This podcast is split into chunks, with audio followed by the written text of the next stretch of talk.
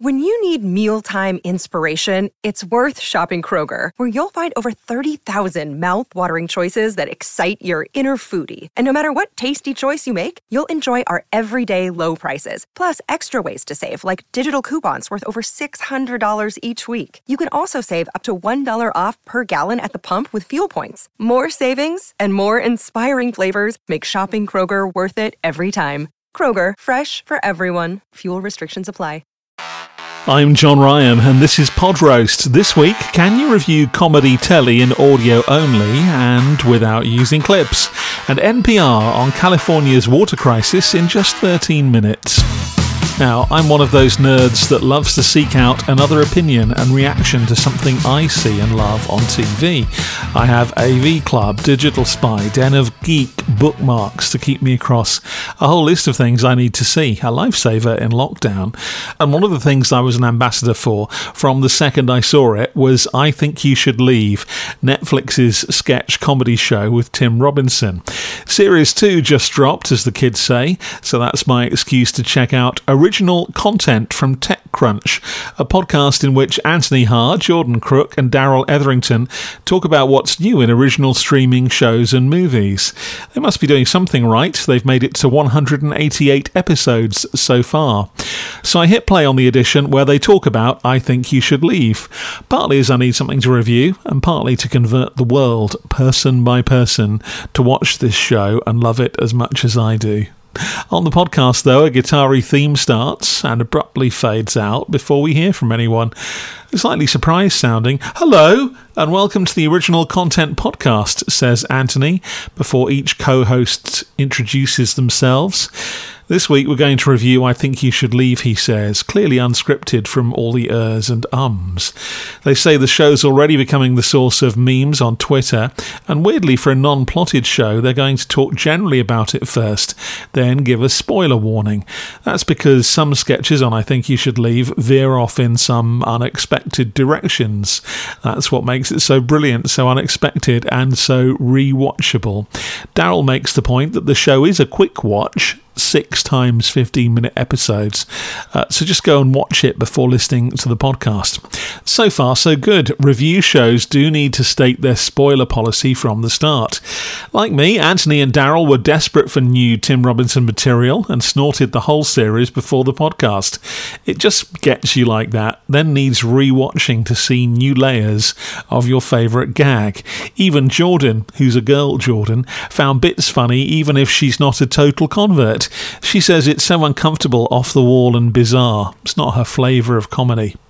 Darrell's like me though, watched season two, thought it wasn't quite as good as one, then immediately rewatched, and I mean the same night, and that new run of sketches started to rise as big as Hot Dog Car, Dan Vega's Mega Money Quiz, and Baby of the Year in season one.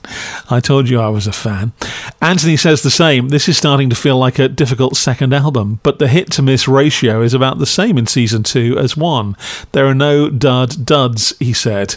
The big formula in each sketch is there are normal people and one crazy person, usually played by Robinson, and that craziness escalates.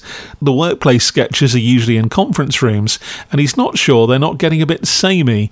Darrell disagrees. For the audience, a lot of the time they're in work meetings, so he thinks that's on the money. They go off on a tangent about the difficulties of writing new material. That's a bit irrelevant and incestuous, frankly. Then they ask for more from Jordan. Once again, she's less into the show than the boys are. And that's an interesting take because this is the kind of show people watch and carry with them. I think it's fair to say you either get it and want everyone you know to watch it and love it, or you don't. And Jordan doesn't get it. But then if you're in the first cap, hearing a podcast like this offer more time to someone in the second is distracting. I want to find more. I think you should leave love, really. Darrell offers a Twitter account at ITYSL, which constantly posts memes and reminders about the sketches that reminds you how good they are. He says you can base your whole reaction on season one, sketch one. That sketch involves a job interview and a door, and it's a perfect two minute summary of the humour. If you like it and you laugh, stick around for the rest of the two series. Anthony and Jordan are clearly not 100% on board with the humour. They annoy me a bit. I love this show, did I tell you? The other thing, and this is a bit meta, this is a review podcast, a bit like Pod Roast, but it suffers from the hosts re-performing the comedy sketches, not as well as the show does, obviously.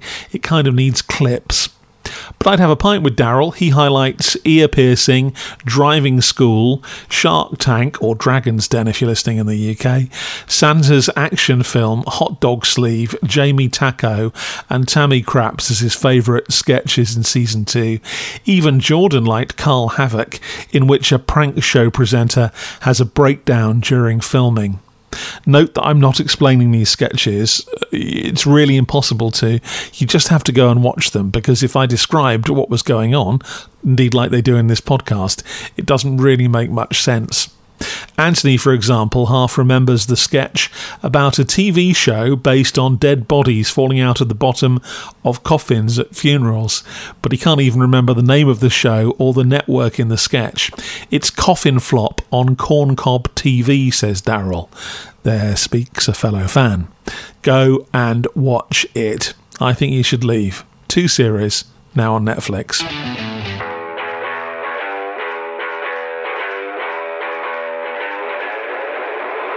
A no nonsense three second jingle, and you're listening to Shortwave from NPR. Hey everybody, yuck. Emily Kwong here with NPR's food and agriculture correspondent Dan Charles.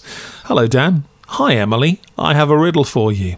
What they've done here is dived straight in. That's a good thing, especially in a podcast named for its brevity, but they've spoilt it by pluralising me and overscripting. A mischievous, ploddy music bed begins. Dan's riddle is about the drought in the western United States. There's a clip from a woman saying there's no allotment because there's no water. But farming continues there watermelons, onions, garlic, carrots, all being harvested. How is this possible? asks Dan. Maybe because the farmers found a secret source of water, thinks Emily. Did you look forward in the script? asks Dan. Oof, again, we're not 11. Props for the use of clips and music, slaps for the construction aimed at children. Well, that's exactly what happened. Farmers have drilled wells and have pulled up enough water to cover 10,000 square miles with water over a foot deep. California grows 40% of the US's fruit and nuts. This has been a competition with no rules, but scary changes are coming to stop the groundwater grab, NPR tells us. This is Shortwave, the daily science podcast from NPR. And it's pretty good. Farming used to be limited, it was tumbleweed until in the 40s and 50s the federal government paid for huge dams and aqueducts. In drought years, farmers were told they couldn't take this water, so that's when they dig deeper for it. Drought reveals the lie of the place, says a Fresno writer, quoted in this podcast. The lie being our ambition to act like we can pump water out of the aquifer to farm what's a desert. Now the earth is sinking not by inches but by feet, and as some cities relied on this below ground water too, they've had to bring in tankers to survive. We hear the voice of a lobbyist who's got California to pass a Sustainable Groundwater Management Act. This new law is phasing out pumping from 2040. Wells are being metered or being monitored by satellite. Now we're into it, the conversation is natural, the clips economically cut, and a story quickly told. We hear from a farmer who describes the aquifer as a lifeline, but it's been taken for granted and isn't infinite. Some are resentful of the limits on water from the dams. They were only introduced to support agriculture after all. And it's not just California, it's an example that could be seen elsewhere in the States. The conclusion feels a little time will tell bizarrely, what a journalism primer I have, written by NPR, says is a weak way of ending a story. But with a slightly more conversational script, it would have made a great 13 minute summing up of the West's water crisis. I'm John Ryan, weary eared and disappointed for Pod Roast. This week with original content from TechCrunch and Shortwave from NPR. I listen to those, so you don't have to.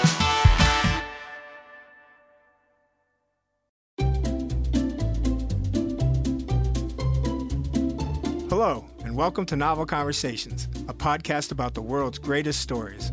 I'm your host, Frank Lavallo, and for each episode of Novel Conversations, I talk to two readers about one book. And together, we summarize the story for you.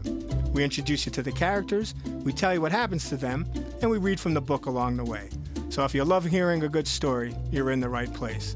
Our ninth season is coming this fall.